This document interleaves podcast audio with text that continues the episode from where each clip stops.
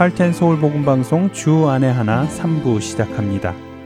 주 안에 하나 삼 부에는 함께 성경을 읽고 묵상하는 시간인 Let's Read the Bible과 모세의 인생을 드라마로 만나보는 시간인 바이블 드라마, 어떻게 자녀에게 성경적인 삶을 가르쳐주는지 지혜를 얻을 수 있는 데일리 디보셔널, 그리고 은혜의 설교 말씀이 준비되어 있습니다. 먼저 Let's Read the Bible로 이어집니다.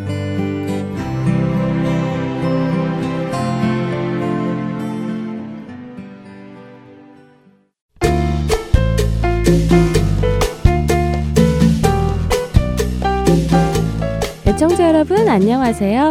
Let's Read the Bible 진행의 한매진입니다. 여러분은 여러분이 옳다고 생각하는 것을 언제나 말할 수 있나요? 예를 들어 여러분의 생각과는 다른 생각을 가진 사람들에 둘러싸여 있을 때도 말이에요. 우리는 그런 상황을 만나게 되면 왠지 위축이 되어서 나의 생각을 말하기 어려워지기도 합니다. 몇 명이라도 내 생각을 지지해주면 그나마 괜찮을 것 같은데 모든 사람이 나를 반대한다면 우리는 종종 어? 내가 틀렸나? 내가 잘못 알고 있었나? 하고 스스로를 의심하게 되기도 합니다. 그리고는 내 생각을 이야기하기 전에 다시 확인을 해보기도 하지요. 그런데 내가 말해야 하는 것이 내 생각이 옳은 것이 아니라 진리라면 어떨까요? 내가 어디서 전해 들은 이야기가 아니라 실제로 알고 경험한 진리라면 말입니다. 날 때부터 걷지 못하던 사람을 예수 그리스도의 이름으로 걷게 한 베드로는 유대 관리들과 장로들 그리고 서기관들 앞에 끌려갑니다. 그 자리에서 대제사장 안나스는 사도들을 향해 예수님의 이름으로 말하지도 말고 가르치지도 말라고 명령합니다. 그들은 유대 백성들이 예수님을 메시아로 믿을 것을 걱정해서 이렇게 명령한 것입니다. 이 자리에 모인 사람들은 유대를 다스리는 사람들이었습니다. 이 사람들의 명령을 따르지 않으면 벌을 받기도 하고 심지어는 유대인의 자격을 박탈당하기까지 합니다. 그래서 유대인들은 이들의 명령에 순종했지요. 예수님의 제자들은 어땠을까요? 예수님의 제자들도 예수님의 이름으로 말하거나 가르치지 말라는 그들의 명령에 순종했을까요? 베드로와 요한이 사도들을 대표하여 유대를 다스리는 자들에게 이렇게 말합니다. 사도행전 사 장 십구 절과 이십 절입니다. 베드로와 요한이 대답하여 이르되 하나님 앞에서 너희의 말을 듣는 것이 하나님의 말씀을 듣는 것보다 옳은가 판단하라. 우리는 보고 들은 것을 말하지 아니할 수 없다 하니. 그렇습니다. 베드로와 요한의 말처럼 하나님 앞에서 사람의 말을 듣는 것이 옳은지 하나님의 말씀을 듣는 것이 옳은지 우리는 판단해야 합니다. 베드로와 요한을 비롯한 사도들은 자신들이 보았던 예수님, 자신들이 들었던 예수님의 가르침, 그것을 전하지 않을 수 없다고 선언합니다. 왜냐하면 예수님을 전하는 것이 사도들에게 예수님을 만나게 하신 하나님의 뜻이었기 때문입니다. 그렇기에 그들은 그 일을 멈추지 않은 것입니다. 그들이 유대에 다스리는 자들의 말을 듣지 않고 하나님의 말씀을 듣고 예수님을 전했기 때문에 이천여 년이 지난 지금 여러분과 제가 예수님을 전해드릴 수 있는 것입니다. 어떠세요, 여러분? 우리가 사는 이 시대는 점점 예수님에 대해 말하지 말라고 하는 시대입니다. 남에게 자신의 종교를 강요하지 말라고 말하지요. 그러나 우리는 종교를 강요하는 것이 아닙니다. 우리는 우리가 보고 들은 예수님을 전하는 것입니다.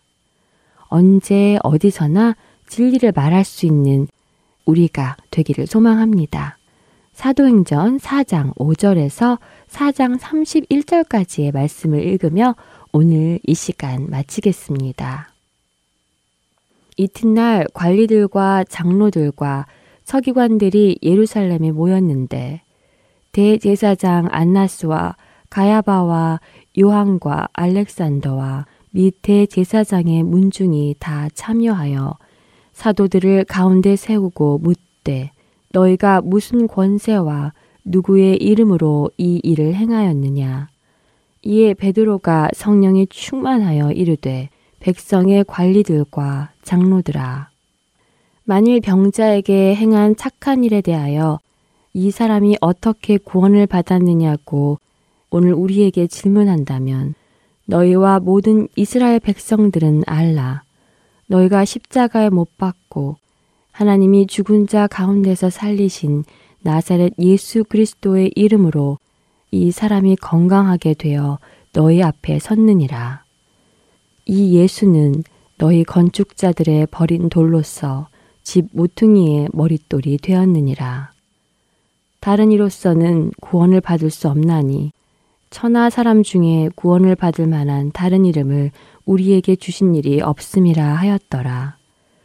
그들이 베드로와 요한이 담대하게 말함을 보고 그들을 본래 학문 없는 범인으로 알았다가 이상히 여기며 또 전에 예수와 함께 있던 줄도 알고 또 병나은 사람이 그들과 함께 서 있는 것을 보고 비난할 말이 없는지라 명하여 공회에서 나가라 하고 서로 의논하여 이르되 이 사람들을 어떻게 할까 그들로 말미암아 유명한 표적 나타난 것이 예루살렘에 사는 모든 사람에게 알려졌으니 우리도 부인할 수 없는지라.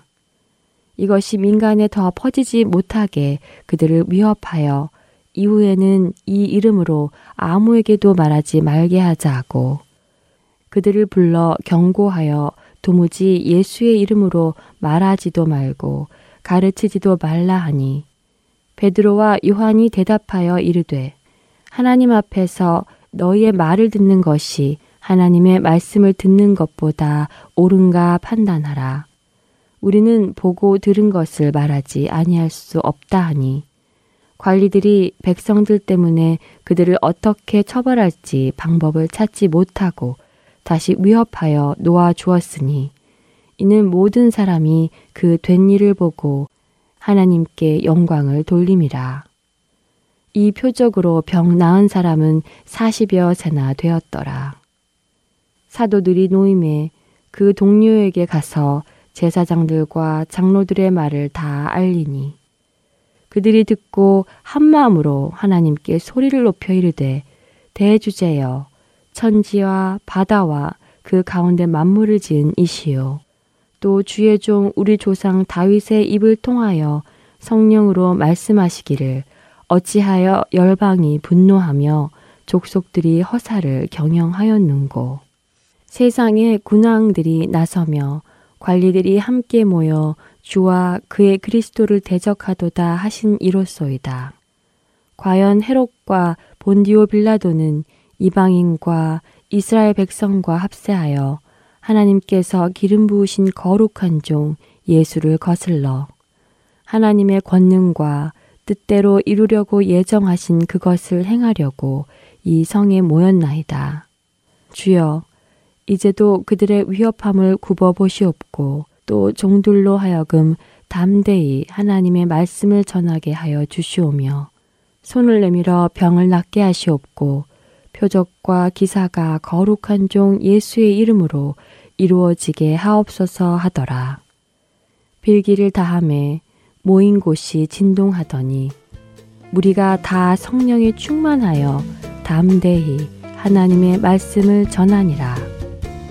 Let's read the Bible. 오늘은 사도행전 사 장 오 절에서 사 장 삼십일 절까지의 말씀을 읽었습니다. 안녕히 계세요.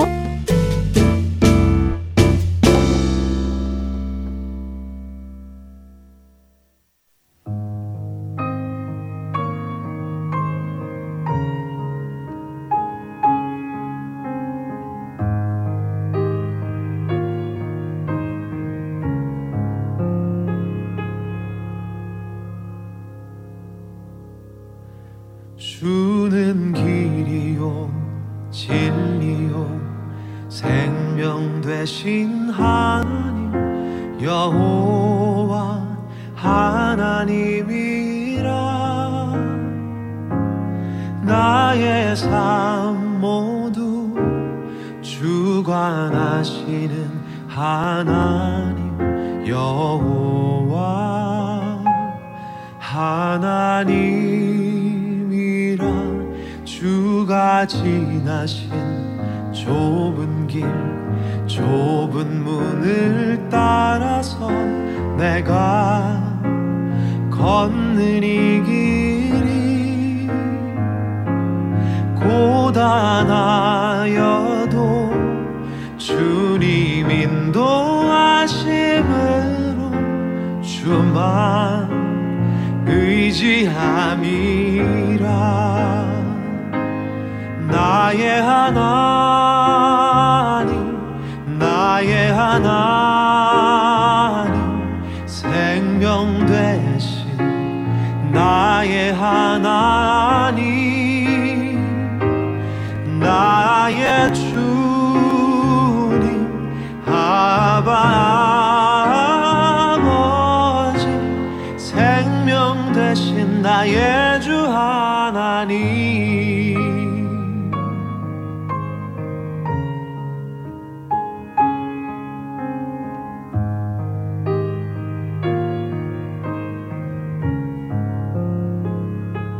주는 길이요 진리요 생명 되신 하나님 여호와 하나님이라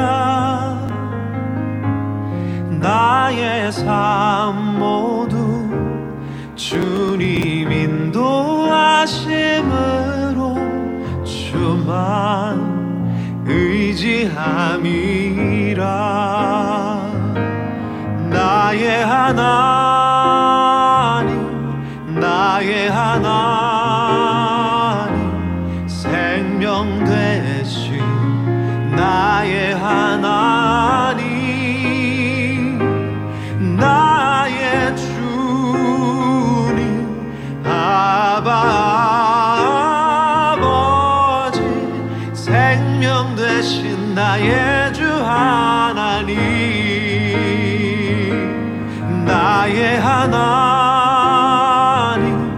나의 하나님 생명 되신 나의 하나님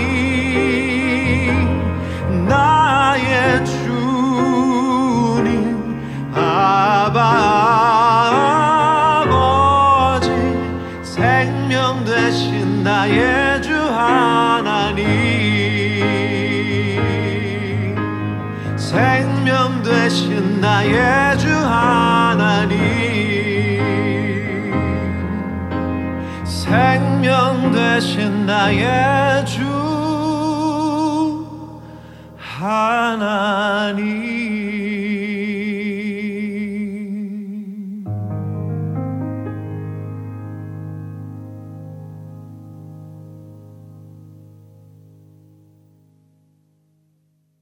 이어서 바이블 드라마 들으시겠습니다.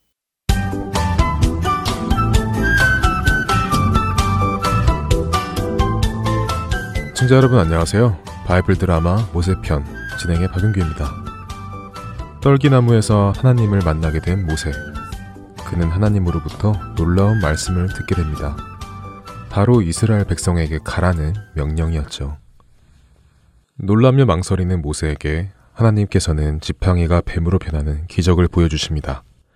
그리고는 이스라엘 백성에게 가서 그들을 애굽에서 인도해내라고 명령하시지요.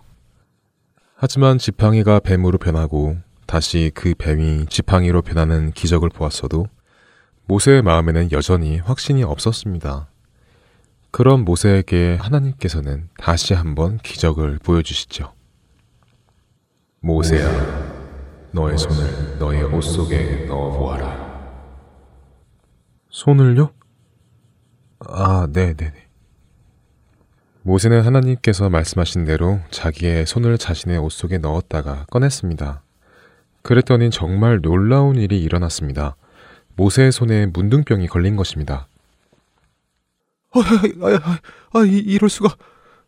내 손이, 내 손이 썩어가고 있다. 손을 이리저리 살펴보며 놀라는 모세. 그런 모세에게 하나님은 다시 말씀하십니다. 모세야, 걱정하지 말고 너의 손을 다시 품속에 넣어 보아라. 아, 예, 예, 예, 예. 아, 내 손이 다시 건강한 손으로 도, 돌아왔다. 아이고, 이제 살았네. 이제 살았어. 그래, 모세야. 이스라엘 백성이 너를 믿지 않고 내가 처음 보여준 기적에는 관심을 갖지 않을지라도 이 두 번째 기적은 믿을 것이다. 그러나 만일 그들이 이 두 번째 기적에도 너를 믿지 않고 너의 말을 듣지 않는다면 나일강에서 물을 떠서 땅에 붓도록 해라. 그 물이 피가 될 것을 볼 것이다. 예, 예, 주, 주, 주님. 아, 아, 알겠습니다. 예, 그, 그, 그, 그런데, 주님, 아, 잘 뭐, 모르시나 본데, 사, 사, 사실 제가 원래 말을 좀 잘, 뭐, 뭐, 못합니다. 제, 제가 말도 좀 느리고, 발음도 좀 잘 안 되고, 그, 그, 그렇습니다. 모세야. 누가 사람의 입을 만들었느냐? 누가 사람의 벙어리나 귀머거리가 되게 하며 누가 사람을 볼 수 있게 시력을 주고 또 보지 못하게 맹인이 되게 하느냐? 바로 나 여호와가 아니냐?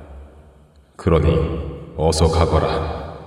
내가 너의 입과 함께 있어서 내가 할 말을 가르쳐 주겠다. 아, 주, 주, 주, 주여. 아유, 저는 못 가겠습니다. 자신이 없어요. 저는 그런 일을 할 만한 사람이 아닙니다. 분명 갈 만한 다른 사람이 있을 것입니다. 그렇죠? 제발 다른 사람을 보내세요. 말을 잘하는 내 형 아론이 있지 않느냐? 그가 이미 너를 만나기 위해 오고 있다. 그러니 너는 그에게 해야 할 말을 일러주기만 하여라. 그리고 너희가 말할 때 내가 너희를 도와주고 너의 할 일을 가르쳐주겠다. 아론이 너를 대신해서 백성에게 말할 것이며 그는 너의 대변자가 될 것이다. 너는 이 지팡이를 손에 잡아라. 이 지팡이로 이적을 행할 것이다. 예, 예, 알겠습니다. 하나님의 큰 음성에 모세는 더 이상 거절하지 못하고 지팡이를 집어 산을 내려옵니다. 아, 집에 가서 뭐라고 하며 애굽으로 가지? 잘 살다가 갑자기 웬 애굽이냐 할 텐데. 아. 모세는 집으로 돌아와 장인 이드로에게 망설이며 말을 꺼냅니다. 저 장인어른. 오, 그래. 우리 사위. 오늘 왜 이렇게 늦게 왔나? 무슨 일이라도 있었나? 아, 장인어른, 드릴 말씀이 있습니다. 어, 제가 아무래도 애굽에 가서 저희 형제들이 아직 살아있는지 좀 보고 와야 할 것 같습니다. 애굽에 좀 다녀오게 허락을 해주세요. 애굽? 음, 하긴 자네가 애굽을 떠나온 지가 벌써 사십 년이 돼가는데 이제 가족 생각이 날 만도 하지. 그래, 더 늦기 전에 어서 가서 형제들은 잘 있는지 만나고 오도록 하게나. 날이 밝고 모세는 아내와 아들들을 나귀에 태우고는 사십 년 전에 도망 나왔던 애굽을 향해 발걸음을 옮깁니다. 과연 모세는 이스라엘 백성을 애굽에서 이끌어낼 수 있을까요? 바이블 드라마 모세편, 다음 시간에 찾아뵙겠습니다. 안녕히 계세요.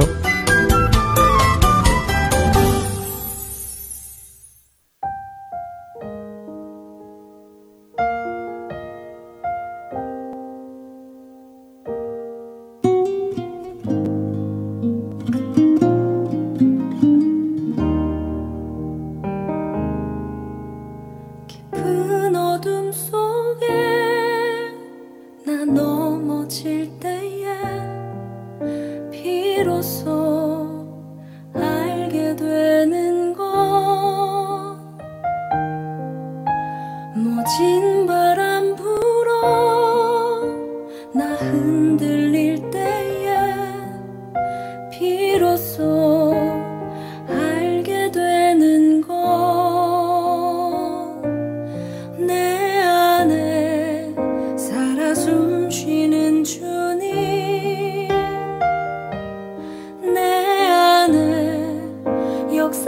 사랑하시는 주님, 다 보지 못하고 다 알지 못해도 늘 나의 안에 계시는 주님, 그로 인해 난 노래해 주를 기뻐 부르네.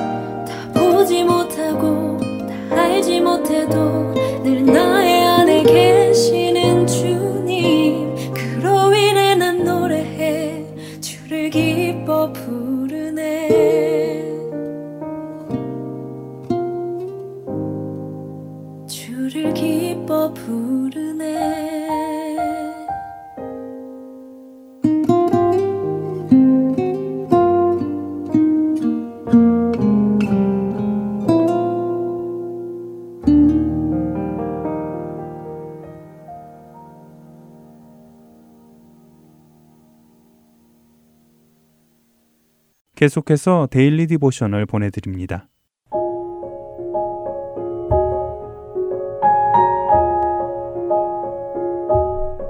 애청자 여러분 안녕하세요. 데일리 디보셔널 진행의 최소영입니다. 우리가 살고 있는 지구와 이 지구를 포함하는 우주가 얼마나 큰지 우리 자녀들도 잘 알고 있을 것입니다. 그렇다면 이 우주를 창조하신 하나님은 얼마나 크신 분이시며 우리를 향한 그 사랑도 얼마나 큰 것일까요? 오늘은 이것에 대해 나누어 보고 자녀들과 말씀을 묵상하시길 바랍니다. 오늘 데일리 디보셔널의 제목은 Bigger Than Big입니다. 쌍둥이 자매인 나탈리와 사만다는 학교가 끝나고 이제 막 집에 들어왔습니다. 나탈리는 흥분된 목소리로 오늘 학교에서 굉장한 것을 배웠다고 아빠에게 말하였지요. 전구를 갈고 계시던 아빠는 무엇을 배웠느냐고 물으십니다. 엄청 크고 거대한 것에 대해 배웠다고 사만다가 말하자 아빠는 궁금해하시며 무엇을 배웠는지 알려달라고 말씀하셨지요. 나탈리와 사만다는 과학 시간에 배운 것에 대해 설명하기 시작했는데요. 이 우주에는 백억 개도 넘는 은하가 존재하며 각각의 은하에는 몇억 개도 넘는 별들이 존재한다는 것이지요. 또한 우리가 사는 이 은하에는 이백오십억 개 정도의 별들이 있다는 것입니다. 나탈리와 사만다의 말에 아빠는 아, 너희 말대로 이 우주는 꽤 크구나 라고 말씀하셨지요. 별것 아니라는 듯 말씀하시는 아빠의 반응에 나탈리는 꽤 큰 정도가 아니라 엄청나게 큰 것 아니냐고 웃으며 말하였지요. 그러자 아빠는 우주보다 더 큰 것이 두 가지 있다고 말씀하십니다.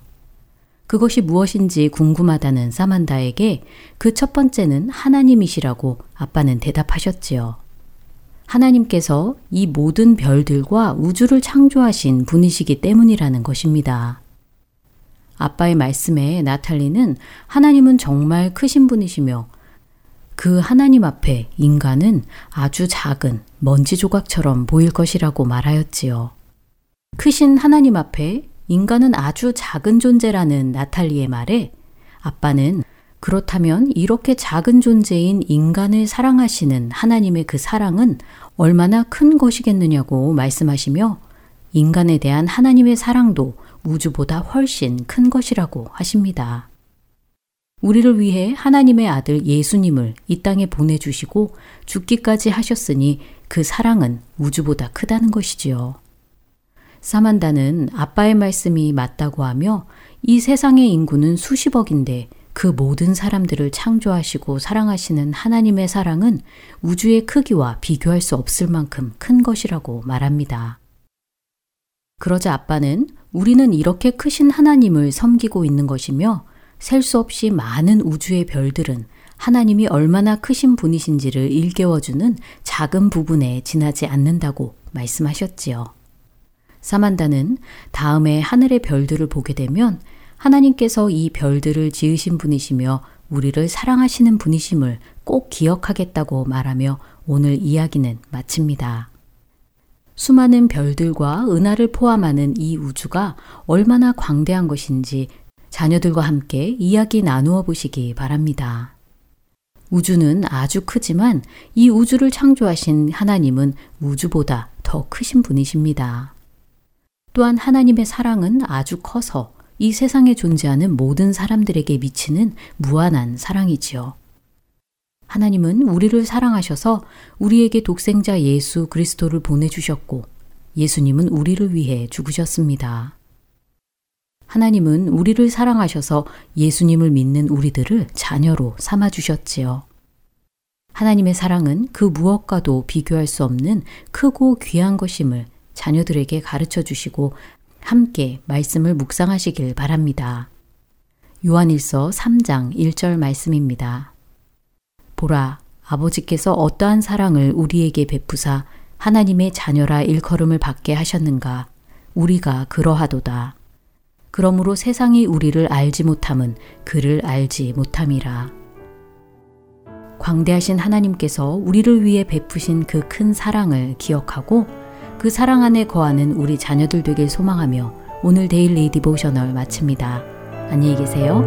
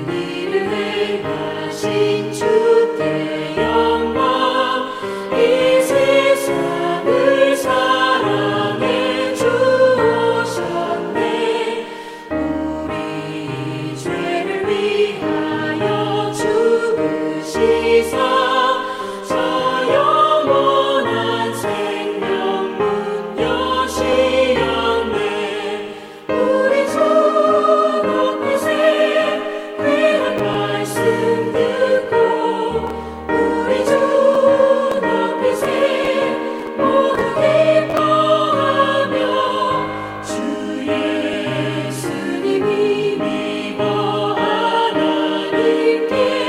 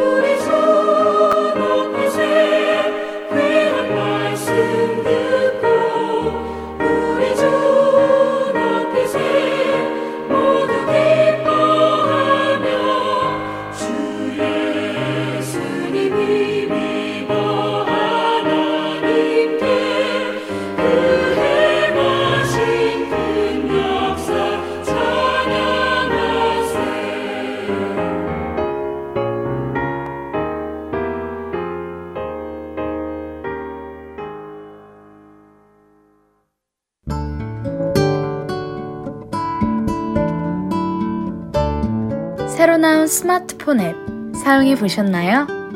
다운로드 기능은 물론이며 원하는 프로그램들만 따로 청취할 수도 있습니다. 그리고 하나 더, 스마트폰 일 대일 문의 기능도 있다는 것 아시나요?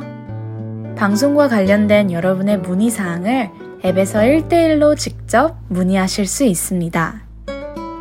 편리한 하트앤 서울 스마트폰 앱 사용에 도움이 필요하신 분은 전화번호 육공이 팔육육 팔구구구로 문의해주세요.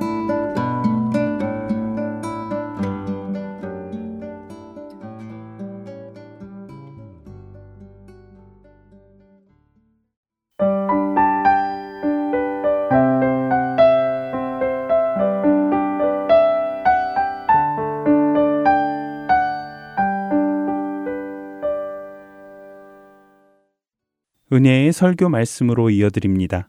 오늘은 서울 베이직교회 조정민 목사님께서 누가복음 십 장 이십오 절에서 삼십칠 절을 본문으로 이웃이 되라 라는 제목의 말씀을 전해주십니다. 은혜의 시간 되시길 바랍니다.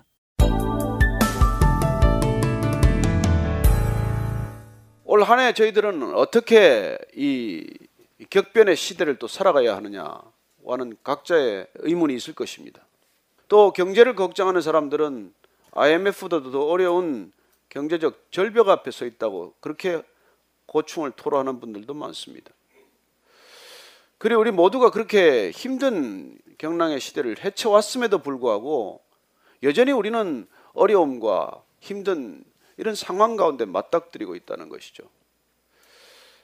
더군다나 그 어느 때보다도 크리스찬에 대한 어떤 반감이나 기독교에 대한 반기독교적 정서는 우리가 생각하는 것보다 더 훨씬 급속히 악화하고 있는 그런 형편이에요. 세계 도처에서는 순교자들이 늘어나고 있는 추세입니다. 예수님을 믿음으로 살아내야 할 우리로서는 어떻게 이 어려운 상황 속에서 크리스찬으로서 믿음을 지키며 주님의 뜻을 따르느냐고 하는 그런 질문에 맞닥뜨리게 됩니다. 오늘 주님께서는 우리가 이 세상 속을 살면서 변함없는 말씀을 사실 해주셨습니다. 우리가 말씀을 따라 살면 주님께서 우리를 친히 이 땅 가운데 하나님의 나라로 이루어주시도록 우리를 그렇게 빚으셨고 인도해 오셨던 것이죠. 그러나 오늘 우리가 이 말씀을 통해서 올 한 해 동안 저희들이 과연 누군가에게 어떤 이웃이 되어야 할 것인지를 도전하는 그 부르심에 저와 여러분이 함께 응답하며 갈 수 있게 되기를 바랍니다. 오늘 우리가 이 익히 아는 사마리아인의 비유는 예수님께서 한 율법 교사의 질문에 대답함으로 시작이 됩니다. 이십오 절 말씀 한번 더 읽을까요? 시작. 어떤 율법 교사가 일어나 예수를 시험하여 이르되 선생님 내가 무엇을 하여야 영생을 얻으리까? 예수께서 이르시되 율법에 무엇이라 기록되었으며 내가 어떻게 읽느냐? 어떤 율법 교사가 다가왔습니다. 예수님께 찾아온다는 것은 좋은 일이고 예수님께 질문한다는 것은 잘못된 것이 아닙니다. 그러나 그럼에도 불구하고 그는 예수님을 시험하고자 했다는 그 의도가 문제인 것이죠. 교회 다니는 게 뭐가 나쁘겠습니까? 예배 드리는 게 뭐 잘못된 게 있습니까? 그러나 우리는 어떤 의도로 교회에 오느냐는 것이죠. 어떤 분은 비즈니스 하러 오는 분도 계세요. 어떤 분은 사람들을 사귀고 네트워크를 만들기 위해서 오는 교회도 있습니다. 그리고 주님께서는 그런 목적과 의도를 가지고 오는 것을 기뻐하지 않으시죠. 이 율법 교사가 예수님을 찾은 것은 잘 됐지만 그러나 그는 예수님을 시험하러 왔다는 것입니다. 이때 시험하다는 것은 하나님께서 우리의 믿음을 연단하거나 테스트하는 것과는 달라요. 그는 예수님이 누군지를 검증하러 왔다는 것입니다. 그는 비록 율법에 정통한 사람이었고 어떤 율법학자보다도 열정이 있었을지 모르겠지만 그는 여전히 예수님이 누군지를 몰랐다는 것이죠. 아니 그는 예수님이 가짜라는 것을 입증하고 싶었던 사람일 거예요. 예수님에 대한 소문은 익히 들어서 아는 것입니다. 기적도 소문을 들었을 것이고 그분이 어떤 능력을 가진지도 알았겠지만 그러나 그에 대한 평판, 부정적인 그런 평판이나 나쁜 이미지에 대한 얘기도 또한 많이 들었을 것입니다. 그는 왜 제자들, 저렇게 형편없는 제자들을 데리고 다니나? 좀 반듯한 제자면 어떤가? 마태 같은 세리는 저기 왜 끼었나? 가룟 유다 같은 그런 과격한 사람은 왜 끼었나? 뭐 이런저런 평판들이 있었겠죠. 심지어 예수님은 정상적인 사람들과 교제하지 않았습니다. 때로는 상상할 수 없이 평판이 나쁜 사람들과 만났던 것이죠. 여리고성에서도 하필 그 많은 사람들을 제쳐놓고 왜 세리장 삭개오의 집에 방문하느냐는 것이죠. 누구 찾아갈 집이 없어서 가장 매국노로 여겨졌던 그 세무서장 집에 가서 왜 식사를 하느냐, 그런 얘기도 있었을 것이고, 더더군다나 예수님은 먹고 마시는 것을 탐한다는 그런 오해를 받고 비난을 받기도 했어요. 어쨌건 예수님의 행동 반경은 우리가 익히 종교인들의 관점에서 볼 때 이해될 수 없는 부분들이 많았고, 그렇기 때문에 과연 저분이 구원을 말할 자격이 있나, 아니 저분 자체가 영생을 알기나 하는 것일까, 영생을 받았을까 하는 그런 의심이 있을 수 있는 것이죠. 자연스러운 의심입니다. 그래서 이 율법 교사는 첫 번째 질문이 놀랍게도 영생에 관한 질문이에요. 영생의 주인을 앞에 놓고 영생 지금 얘기하는 것입니다. 참 웃기는 광경이죠. 이 예수님을 검증하러 갔던 이 율법 교사는 그야말로 율법에 통달했기 때문에 그 의도를 가지고 물었지만 질문은 우아한 질문이에요. 어떻게 해야 영생을 받을 수 있습니까? 여러분, 지식인들과의 대화는 조심해야 됩니다. 속뜻을 잘 드러내지 않아요. 묻고 싶은 건 당연히 그 질문이죠. 당신 정말 영생 압니까? 당신 정말 영생 받았습니까? 그렇게 묻고 싶지만 그렇게 표현하지 않습니다. 그리고 그게 지식인들 혹은 자기 자신을 교양으로 포장한 사람들, 남들과의 관계를 해치고자 하지 않으면서도 자기의 의도를 충분히 감추면서 대화하는 사람들의 버릇이에요. 아니 영생 자기가 알고 받았으면 됐지 왜 예수님 찾아가서 어떻게 해야 영생을 받겠습니까? 나는 알고 있지만 당신 어디 제대로 알고 있는지 한번 볼까? 그런 의도로 왔다는 것입니다. 예수님께서 당연히 그 속을 꿰뚫어 보시는 분이시죠. 예수님이 누군들 모르시겠습니까? 그래서 그는 당신이 율법에 정통한 사람 아니냐, 율법 전문가라면 당신은 율법을 통해서 어떻게 영생을 얻을 수 있다고 그렇게 당신 이해하고 있느냐, 그렇게 오히려 반문하고 오히려 그렇게 질문하심으로 그 안에 있는 속뜻을 드러내려고 하신 것이죠. 저는 여러분들이 예수님께 어떤 의도를 가지고 갔던, 예수님께서 결국은 우리가 어떤 사람인지 어떤 의도를 가졌는지를 드러내시는 분이라는 것을 여러분 잊으시면 안 됩니다. 예수님한테 우리가 나아가기만 하면 그분께서는 우리 같은 사람들도 한 걸음 한 걸음 주님이 인도하고자 하는 길로 이끌어 가시는 분이에요. 귀를 열기만 하면, 마음을 열기만 하면, 듣기만 하면, 정말 귀 있는 자가 되어 듣기만 하면 오늘 주님께서 이렇게 말씀하십니다. 내가 어떻게 읽느냐고 물었을 때 이 먼저 율법학자가 다시 어떻게 대답하는지 보십시다. 이십칠 절 말씀 읽습니다. 시작. 대답하여 이르되 내 마음을 다하며 목숨을 다하며 힘을 다하며 뜻을 다하여 주 너의 하나님을 사랑하고 또한 내 이웃을 내 자신같이 사랑하라 하였나이다. 그는 암송하고 있는 말씀이 많아요. 당연히 이 질문에 대해서 신명기 육 장 오 절 말씀과 레위기 십구 장 십팔 절 말씀을 들어서 정말 예수님이 늘 가르치는 바로 그 핵심 진리를 얘기하고 있어요. 이 정답은 누구나 쉽게 얘기할 수 있는 게 아닙니다. 지금이야 우리가 다 외우고 있는 말씀이지만 어쨌건 이 율법교사는 탁월한 사람의 부류에 들만 해요. 그런데도 불구하고 예수님께서는 이 대답을 이끌어내시고 나서 이렇게 말씀하십니다. 예수께서 이르시되 내 대답이 옳도다. 이를 행하라. 그러면 살리라. 여기서 살리라고 했지만 그러면 영원히 살리라예요. 그러면 영생을 내가 누릴 거라고 말씀해 주시는 것입니다. 어떻게 해야 되는 것이냐고요? 율법에 기록된 대로, 내가 아는 대로, 내가 말씀을 익히 아는 대로, 그 말씀대로 행하면, 그러면 살리라는 것입니다. 그럼 어떻게 구원받습니까? 믿음으로 구원받죠. 그러면 그 믿음이 우리를 구원하는 것입니까? 아니요.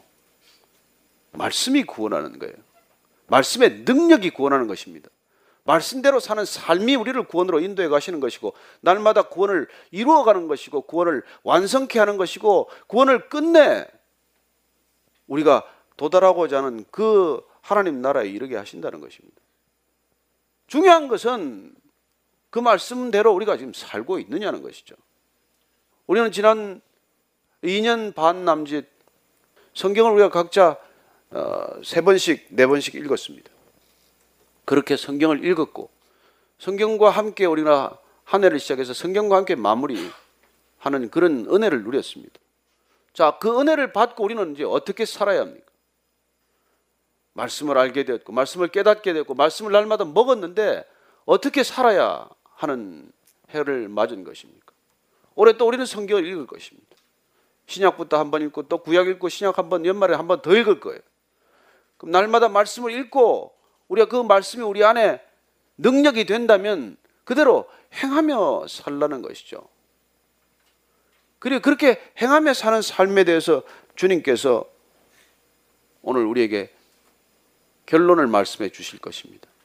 말씀으로 사는 삶의 본질이 어떤 것인지, 우리가 말씀으로 살아낼 때 우리는 도대체 우리의 이웃들과는 어떤 관계를 맺게 될 것인지, 아니 그리고 진정으로 우리는 어떤 사람들을 이웃으로 맞아야 하는 것인지, 또한 우리는 그들에게 우리 자신이 어떤 존재여야 하는지를 말씀해 주시는 것이죠. 오늘 이 율법교사는 예수님께서 행하라, 그대로 살라, 이 말을 듣고도 확연히 깨닫지 못했습니다. 그렇게 행하라, 그렇게 살아라 그러면 그렇게 살면 됩니다.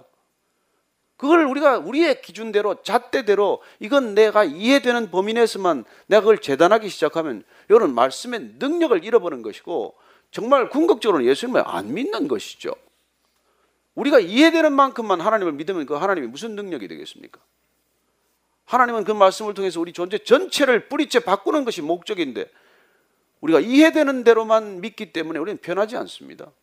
우리가 말씀을 재단하고 우리가 하나님을 판단하고 우리가 예수님을 검증하려고 들기 때문에 말씀은 우리에게 능력이 되지 않는 것이죠. 여러분, 우리는 믿음이란 존재 전체를 믿거나 아니면 부정하는 거예요. 반만 믿으시겠습니까? 내가 이해되는 만큼만 하시겠습니까? 어떤 변화도 일어나지 않습니다. 교양인은 되겠죠. 성경을 아는 교양인, 교회 다니는 교양인, 그냥 그것뿐이에요.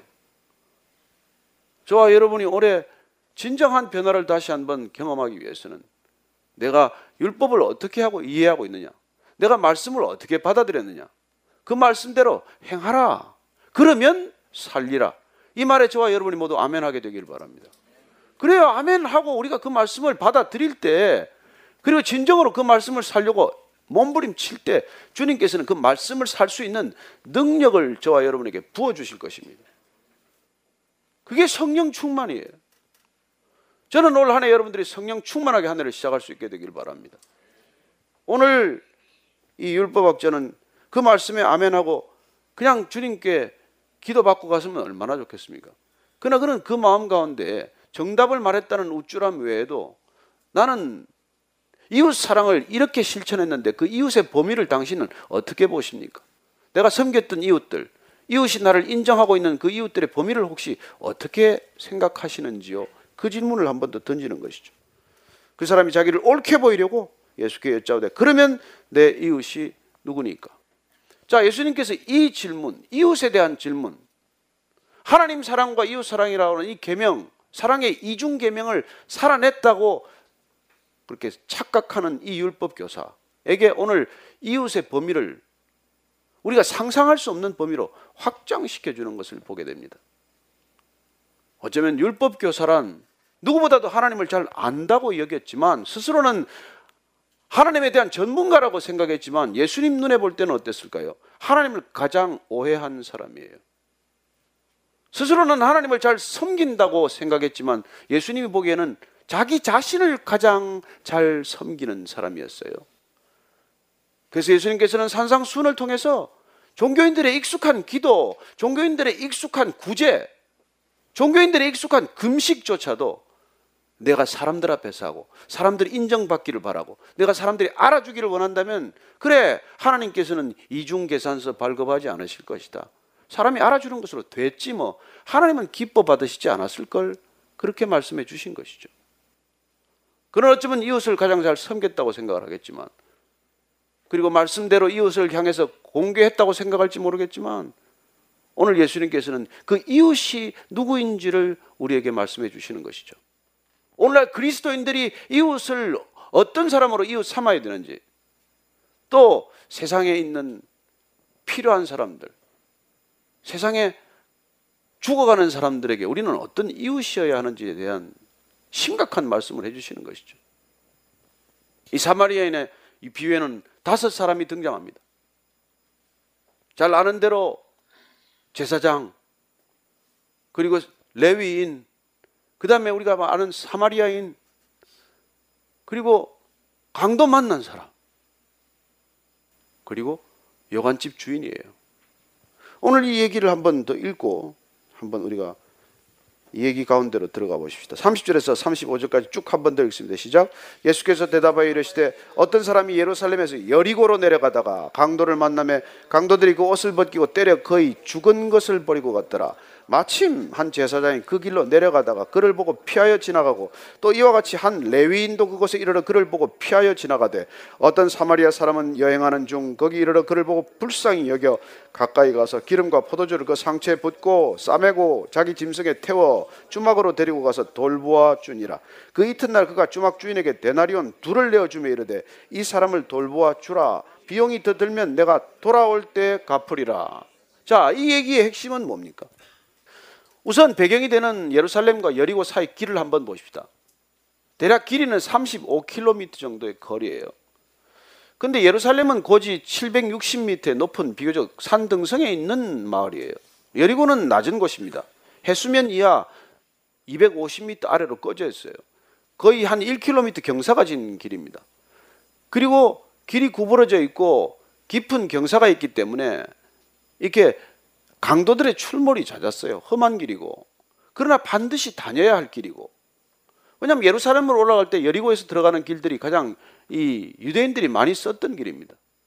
갈릴리 지방에서 예루살렘으로 내려오려면 사마리아 땅을 거쳐야 되는데 그게 싫었기 때문에 사마리아인 꼴도 보기 싫고 사마리아인과 상종하는 것도 싫고 사마리아 땅을 밟는 것도 싫었기 때문에 그 사람들은 요단 동편으로 넘어가서 저쪽 지금의 모압 암몬 땅으로 되어 있었던 그 땅을 거쳐서 내려와서 사해 쪽을 거쳐서 여리고성으로 해서 예루살렘으로 들어갔던 것이죠.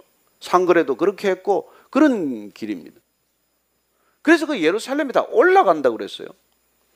우리도 뭐 서울 올라간다, 뭐 시골 내려간다 그러지만 그와 마찬가지와 함께 지리적으로도 그런 지형적으로도 올라가야만 하는 곳이고 내려가야 하는 곳입니다. 자, 첫 번째 등장하는 제사장을 보십시다. 제사장이 내려갔다고 되어 있습니다. 그러면 이 사람은 예루살렘의 볼일을 마치고 여리고로 내려가는 길이에요. 제사장이 예루살렘에서 보았던 일은 무엇입니까? 그가 필요한 제사를 드리는 일이었을 것입니다. 그는 제사라는 다급한 일, 시급한 일을 마치고 지금 일을 끝내고 여리고로 다시 돌아가는 길이에요. 내려가는 길입니다. 그렇다면 그가 지금 강도 만나서 거지반 죽게 된 사람을 돌볼 시간이 없었다는 건 이해가 안 되는 것이죠.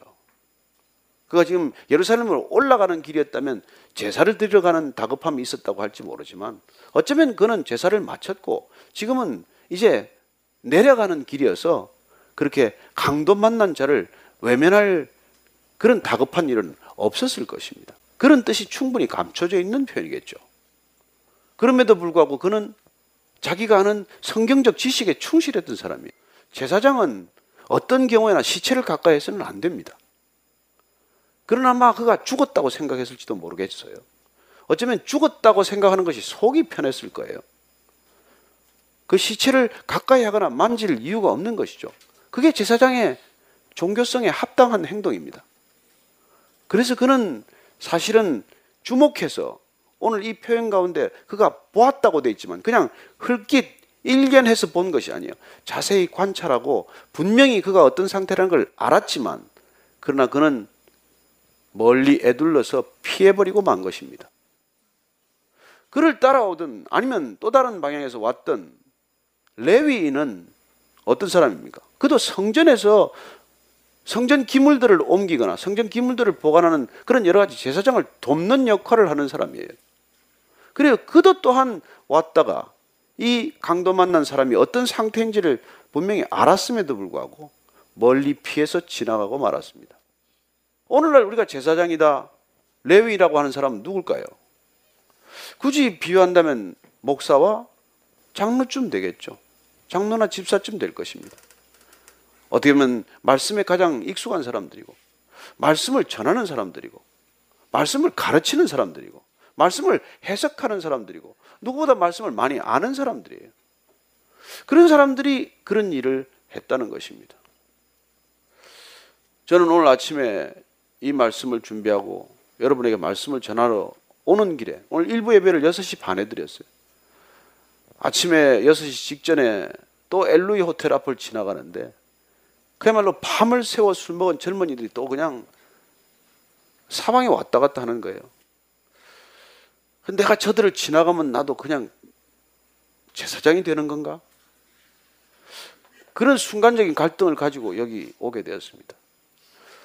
어쩌면 내가 설교를 가야 할 일이 아니라 저 젊은이들을 주님께로 인도해야 되는 게 아닌가.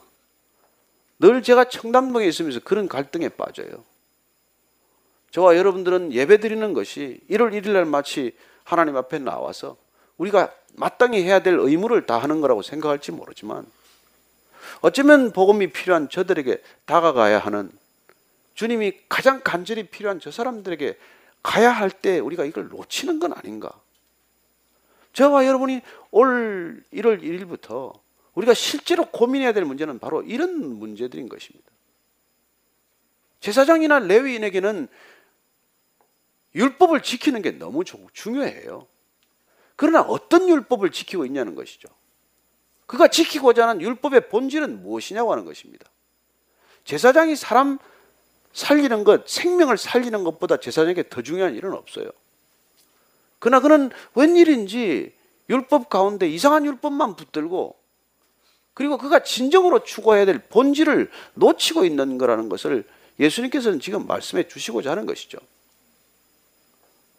당연히 유대인이라면 유대인끼리 돌봐야 될 그 형제 자매를 내버려 두고, 세 번째 등장하는 선한 사마리아인은 누굽니까? 유대인들이 상종도 하지 않는 사람이고 사마리아인들도 유대인을 꺼렸고, 그럼에도 불구하고 그는 여행 중이지만 본인의 갈 바 일정이 있고 계획이 있지만, 그러나 그는 모든 것을 멈추고 그 강도 만난 자의 상태를 살펴보는 거예요. 그리고는 우선 자기가 가지고 있는 기름과 포도주로 그를 싸매 줍니다. 여러분, 포도주나 여행 중에 기름이 아깝지 않은 사람이 어디 있겠어요? 자기 일정을 흐트려 가면서까지 그 하는 게, 하는 게 얼마나 힘든 일입니까? 그러면 그가 응급조치만 취하고 가버렸습니까? 아니요. 응급조치를 취하고 그는 그 사람을 나귀에 싣고 다시 여관 주인한테 데리고 가요. 주막 주인한테 가서 그를 또다시 부탁을 합니다. 그리고는 두 데나리온을 맡겨요. 여러분, 여행 다니는 사람들한테 노자가 얼마나 중요합니까? 단돈 한 푼이라도 아쉬운 때 아닙니까? 그럼에도 불구하고 그는 이틀분 일당에 해당하는 돈을 맡긴 것이죠. 그 당시에 제가 여관비를 조사해봤더니 지금 돈으로 치면 한 삼천 원 정도예요. 여관비가 쌌습니다. 두 데나리온이면은 거의 뭐 한 일당이 지금 하루에 한 오만 원 잡아도 십만 원이고 칠만 원 잡으면 십사만 원 아닙니까? 어쨌든 그 돈을 여관 주인한테 맡겠다는 거예요. 상당히 오랜 기간 묵을 수 있는 돈이에요. 그리고 이 선한 사마리아인은 자기의 모든 일정을 내려놓고 멈추고 우선 살려야 되겠다는 그 절박한 마음으로 이 강도 만난 자를 그렇게 처리하고, 그리고는 여관 주인한테 혹시 경비가 더 들거나 부담이 더 생기면 내가 돌아오는 길에 그걸 다시 갚아주겠다. 빈말이겠습니까? 아니죠.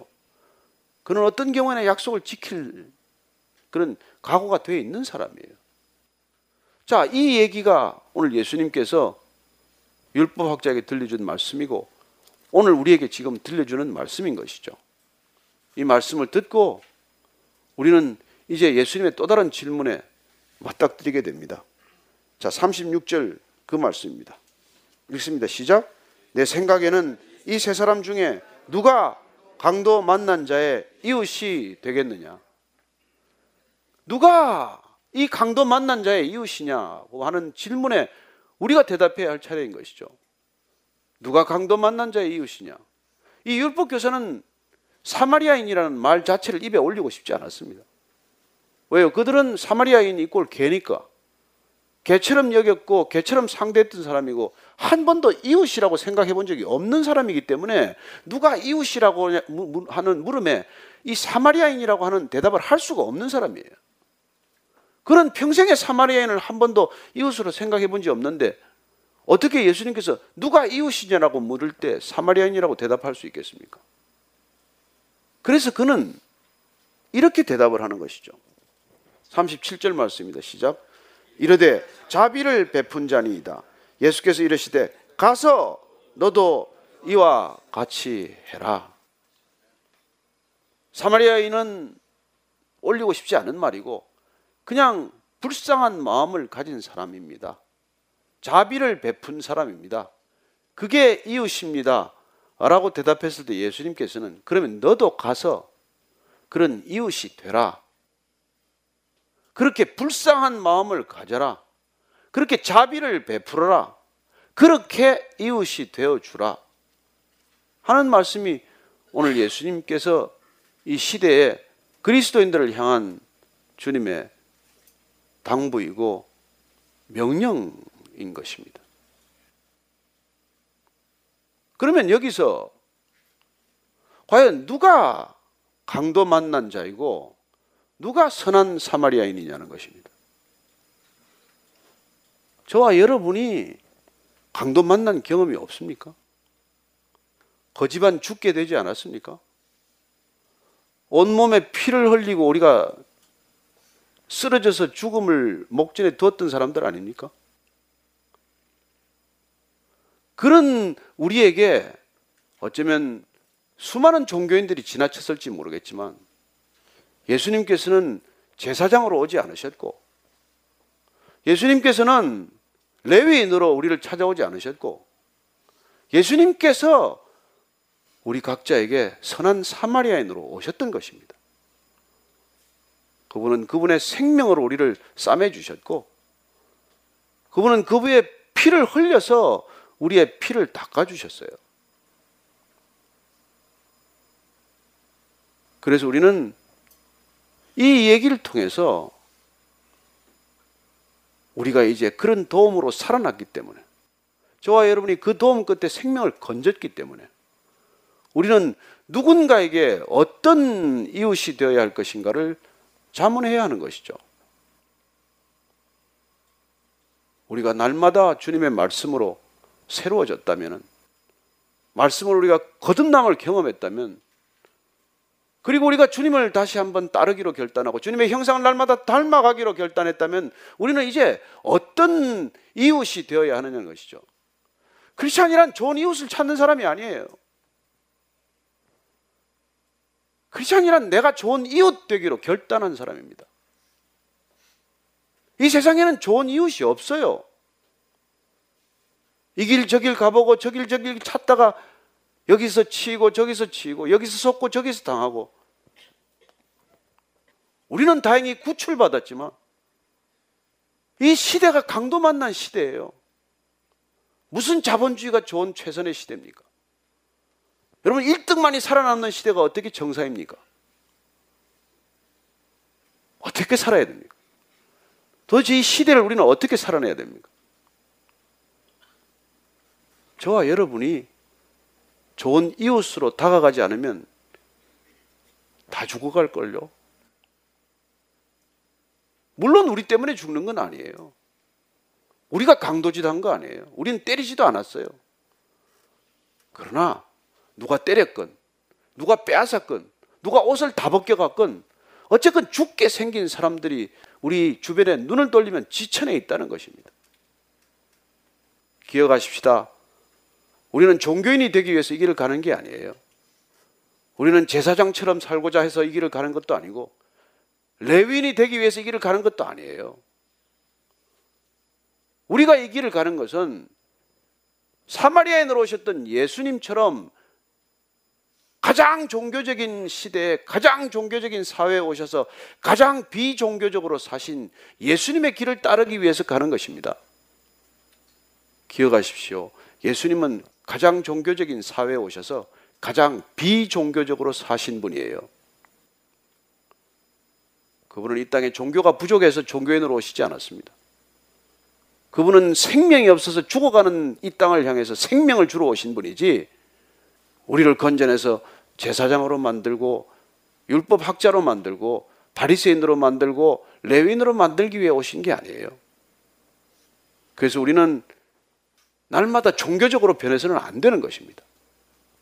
저와 여러분은 날마다 주님을 닮아간다는 것은 이 생명이 없는 사회, 생명을 생명으로 여기지 않는 이 세상, 남의 생명을 우습게 빼앗아가는 이 세상 가운데에서 수없이 죽어가는 강도 만난 자들에게 우리가 살아났기 때문에, 우리가 먼저 되살아났기 때문에, 그들에게 손을 내밀도록 부르심을 받았기 때문에 그렇게 이 세상을 향해서 나아가는 것이죠. 한 번 더 예배 드리고 싶고, 한 번 더 모여서 성경 공부하고 싶고, 한 번 더 모여서 성경 읽고 싶지만, 그러나 우리가 집에서도 읽고 잠시 모여서 예배를 드리고 은혜를 나누지만 우리가 살아내야 할 곳은 강도 만난 자들의 저 세상 가운데로 가는 것입니다. 여러분들의 눈에 필요가 보였다면 반드시 그 사람께 다가가야 하는 것입니다. 그 사람에게 이웃이 되도록 우리를 부르셨기 때문에 우리는 올 한 해를 누군가의 이웃이 되기 위해 다시 새롭게 시작하는 것이고, 도대체 내게 맡겨진 이웃이 누구인지를 다시 한번 날마다 기억하는 한 해가 되기를 축복합니다. 그래야 우리는 주님께서 우리를 부르신 목적과 소명에 합당한 삶을 사는 것이요, 우리가 무슨 신학교 가고 목사되고 뭐 되는 게 중요하지 않아요. 그런 길로 부르기 위해서 각자 여러분에게 주님께서 무슨 부담을 주시는 분이 아니에요. 제가 오늘 한 가지 얘기를 소개하고 말씀을 마칠까 합니다. 어떤 크리스찬이 자꾸 옆집 이웃한테 예수 믿으라고 전한 거예요. 근데 뭐 이 사람이 꿈쩍도 하지 않아요. 예수를 믿으려는데 말이야, 꿈쩍도 하지 않아요. 다시 반문합니다. 왜 내가 예수를 믿어야 되는데? 너네들이 좋다는 그 예수를 내가 왜 믿어야 되는데? 왜 니네들은, 니네들이 그렇게 맛이 있다고 내가 싫다는데 나한테 그걸 먹이느냐? 이거는 음식이 아닙니다. 이건 먹고 안 먹고가 아니에요. 이건 반드시 드셔야 합니다. 영생은 받으셔야죠. 영생이 뭔데? 죽은 게 살아나는 것이죠. 이 사람이 웃으며 대답했대요. 내가 볼 때 당신은 영생이 없소. 왜냐하면 당신 집에 있는 화초가 다 죽어가니까. 그래, 어쩌면 우리는 우리 가까이 있는 것들부터 생명을 전해야 합니다. 땅끝까지 복음 전하느라고 가장 가까이 있는 이웃을 외면하는 것은 맞지 않아요. 우리는 땅끝 가기 전에 먼저 이웃이 되어야 되고, 우리는 자꾸 전도하기 전에 먼저 이웃이 되어야 하고, 우리는 먼저 자꾸 복음을 말하기 전에 먼저 이웃이 되어야 하는 것이죠. 마치 가장 종교적인 사회에 오셔서 가장 비종교적으로 사셨던 것처럼 우리는 또한 가장 타락한 세상에서 가장 거룩한 자로 살기 위해서는 우리 안에 멈추지 않는 생명의 기쁨과 거룩함이 회복되어야 할 줄로 믿습니다. 그럴 때 우리는 누군가에게 진정한 이웃이 되는 것이죠. 그래요, 이 일을 위해서 저와 여러분을 먼저 부르셨기에 올 한 해 누군가의 이웃이 된다는 것은 우리에게 새로운 헌신과 새로운 희생을 결단하는 일이고, 저와 여러분과 교회는 그 일을 위해서 주님 앞에 바로 서게 되기를 축복합니다.